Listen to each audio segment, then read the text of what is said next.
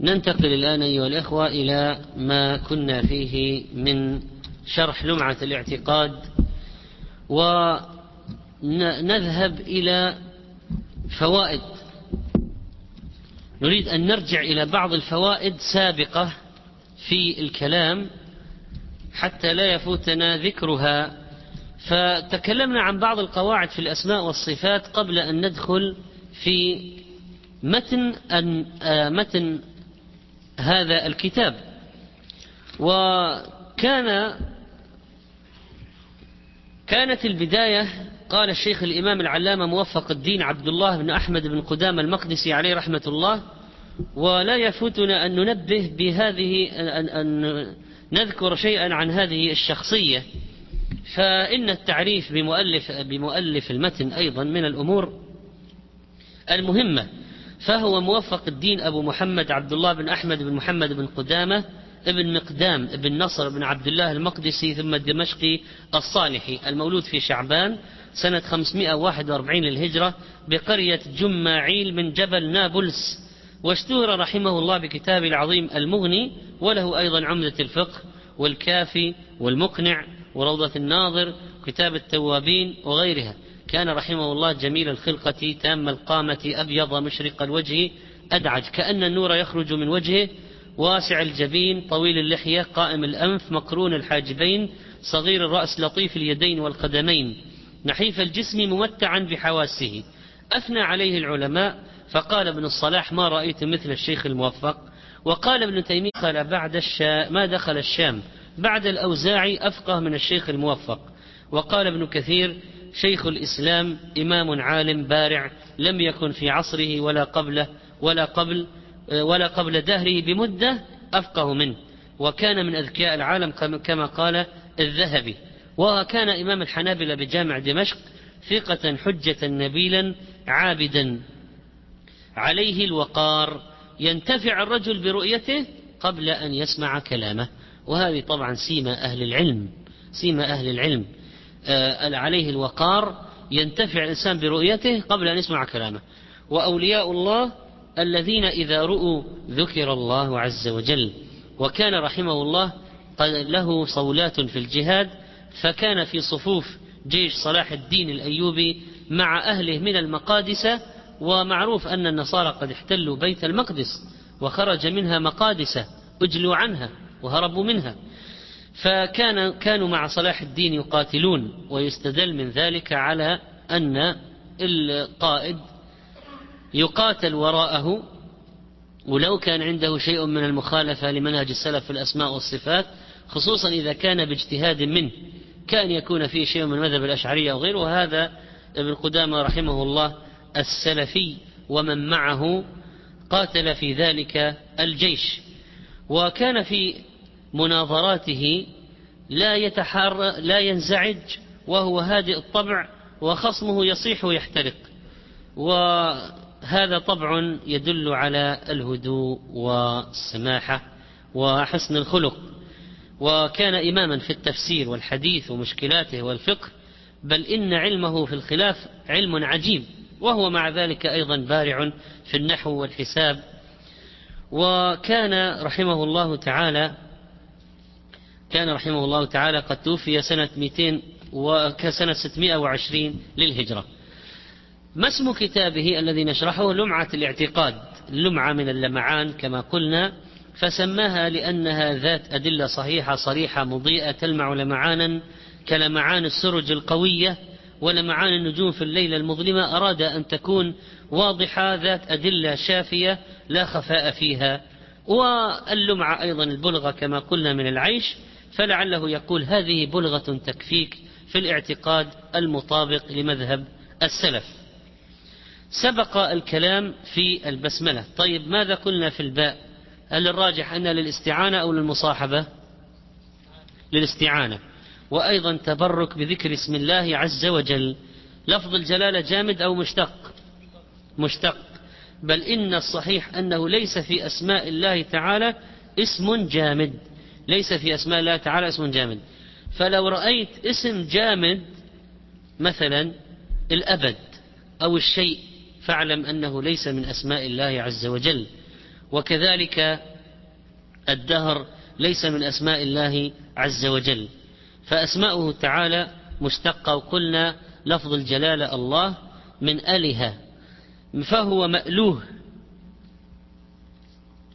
فهو مألوه.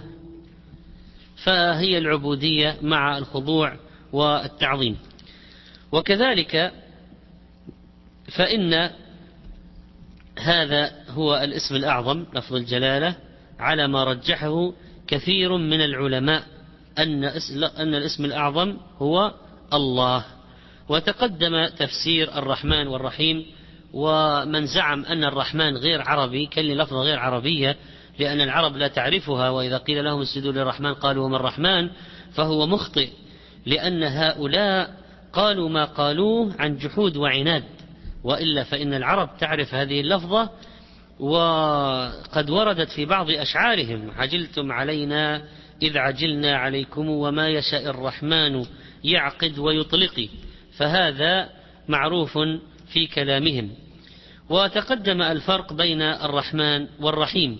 والاسم هذا الرحمن لما لما صار مسيلمة الكذاب وقحا وسمى نفسه برحمن اليمامة كساه الله جلباب الكذب وشهره به فلا يقال إلا مسيلمة الكذاب حتى ضرب المثل به في الكذب بين أهل الحضر وأهل الوبر وأهل البادية والأعراب وأهل المدر بفضح الله تعالى له بفضح الله تعالى له. وكذلك فإن آه هذه الحمدلة التي بدأ بها المصنف رحمه الله كما قلنا فيها آه ثناء على الله تعالى واستغراق جميع المحامد له لأنه قال الحمد وهذه ال تفيد الاستغراق جميع المحامد لله عز وجل وهو عز وجل يستحق الحمد لما له من الصفات العظيمة. ولذلك كان من أفضل العبادات الحمد وقال إبراهيم الحمد لله الذي وهب لي على الكبر إسماعيل وإسحاق ولقد آتينا داود, داود وسليمان علما وقالوا الحمد لله. قال الحمد لله وهذا من كلام الأنبياء والحمادون من أكثر الناس حسنات يوم القيامة. وأهل الجنة سيحمدونه عز وجل عندما يدخلون الجنة أيضا. وبالنسبة لقول المصنف الحمد لله المحمود بكل لسان معنى ذلك حتى الأعاجم حتى الأعاجم إنهم يحمدونه وإنهم يحمدونه وخاصة المسلمين وخاصة المسلمين. المعبود في كل زمان المعبود في كل زمان هذه العبودية العامة التي يدخل فيها كل شيء وأما العبودية الخاصة فإن الكفار خارجون عنها. لكن سيبقى من يعبد الله في الأرض كما جاء في حديث الطائفة المنصورة. سيبقى في الأرض من يعبد الله عز وجل لا تزال طائفة من أمتي على الحق ظاهرين. وقوله الذي لا يخلو من علمه مكان فقد سبق بيان ذلك ولا يشغله شأن عن شأن وقد قال عز وجل كل يوم هو في شأن يغفر ذنبا ويفرج كربا ويرفع قوما ويضع آخرين. والإنسان ناقص لا يستطيع أن يشتغل مع أطراف كثيرة في وقت واحد. لكن الله سبحانه وتعالى لا يشغله شيء عن شيء فلا تشتبه عليه اللغات ولا تغلطه كثرة المسائل. فهؤلاء الناس يدعونه في الأرض شرقا وغربا شمالا وجنوبا بأمور مختلفة بلغات مختلفة في وقت واحد وهو يعلم ماذا يقول هذا وماذا يطلب هذا ويعطي هذا ويعجل لهذا ويؤخر لهذا ويعطي هذا بدلا منه يوم القيامة. وهكذا هو سبحانه وتعالى يسمع الخلق جميعا ويراهم جميعا ينفذ بصره جميع الخلائق عز وجل. وقوله جل عن الأشباه والأنداد وتنزه عن الصاحبة والأولاد فليس كمثله شيء وهو السميع البصير. ليس كمثله شيء في ربوبيته ولا في إلهيته ولا في أسمائه وصفاته. المجوس قالوا إله الخير اله الشر. وهذا أبو جعفر أبو العباس السفاح رغم أنه ما كان مشهورا بالعلم لكنه ناظر مجوسيا مرة فقال له ما تعبد؟ قال إلهين. قال ما هما؟ قال إله الخير وإله الشر. قال أيستطيع إله الخير أن يخلق شرا؟ قال لا. قال أيستطيع إله الشر أن يخلق خيرا؟ قال لا. قال أفتعبد إلهين عاجزين؟ فانبخع ذلك المجوسي والله سبحانه وتعالى تنزه عن الصاحب والولد. هل النصارى هم الذين جعلوا الولد فقط؟ لا. حتى اليهود قالوا عزير بن الله. بل إن مشركي العرب جعلوا له زوجة أو زوجات. قالوا تزوج من سروات الجن من بنات سروات الجن. تعالى الله عن قولهم. وقال إن قالوا أنجب الملائكة. فقالوا الملائكة بنات الله بنات سروات الجن.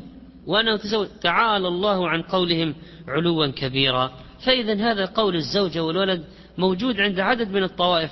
حتى مشركي العرب لقد جئتم شيئا إدا. تكاد السماوات يتفطرن منه وتنشق الأرض وتخر الجبال هدا أن دعوا للرحمن ولدا. قال ونفذ حكمه في جميع العباد. ونحن نعلم أن حكم الله عز وجل منه ما هو قدري ومنه ما هو شرعي. ما هو المقصود هنا نفوذ الحكم في جميع العباد؟ القدري أو الشرعي؟ القدري الذي لا بد أن يقع لأن الشرعي قد يفعله بعض الناس يطبق أحكام الله الشرعية وقد لا يطبقون وقد لا يطبقون. وقال أيضا رحمه الله لا تمثله العقول بالتفكير ولا تتوهمه القلوب بالتصوير. فنحن نثبت ما أثبته الله لنفسه واحد. وننزه الرب عن مماثلة المخلوقين اثنين. ونقطع الطمع عن إدراك كيفية الصفات ثلاثة. وهذه الأمور الثلاثة التي بينها العلامة الشنقيطي رحمه الله في رسالته اللطيفة في الأسماء والصفات مهمة جدا وهذا الأخير وهو أن من مرتكزات عقيدة الإيمان بالأسماء والصفات قطع الطمع عن إدراك كيفية الصفة. يعني ما في أمل. أنك تقطع الأمل بأن تدرك كيفية الوجه أو كيفية اليد ونحو ذلك. فإذا هذه المسألة معنى لا تمثله العقول بالتفكير ولا تتوهمه القلوب بالتصوير.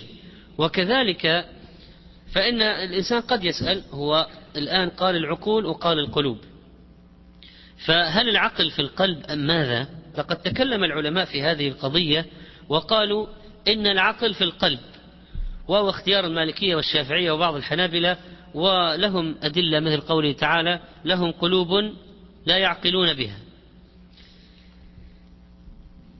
ألهم لهم قلوب يعقلون بها؟ لو كان لهم قلوب يعقلون بها لما وقعوا في هذا الشرك. وقال وقالوا استدلوا بقوله تعالى فإنها لا تعمى الأبصار ولكن تعمى القلوب التي في الصدور. وقال قالوا أيضا استدلوا بقوله تعالى إن في ذلك لذكرى لمن كان له قلب أو ألقى السمع وهو شهيد. بعضهم قال إن العقل مكانه في الدماغ. وعليه الأحناف والحنابلة واستدلوا بالحس والمشاهدة وأن الإنسان لو ضرب على دماغه ضربة قوية زال معه الإحساس وفقد عقله وأن العرب تقول للعاقل وافر الدماغ ونحو ذلك. حاول شيخ الإسلام ابن تيمية رحمه الله أن يجمع بينهما جمعا لطيفا. فقال فالتصور والإدراك للمعاني محله الدماغ ثم يبعث بذلك للقلب سبحان الله كأنه يعرف قضية هذه الجهاز العصبي والإرساليات التي يرسلها. فقال التصور والإدراك للمعاني محله الدماغ ثم يبعث بذلك للقلب والقلب يأمر ويدبر فيبعث بأوامره إلى الدماغ والدماغ يحرك الأعضاء فكلاهما يفتقر إلى الآخر. إذا المسألة فيها ارتباط. بين العقل والقلب في الحقيقة بحيث لا نستطيع أن نفصل أحدهما عن الآخر. نقف هنا ونعاود الحديث بمشيئة الله تعالى في هذا الدرس في هاتين المادتين وصلى الله وسلم على نبينا محمد.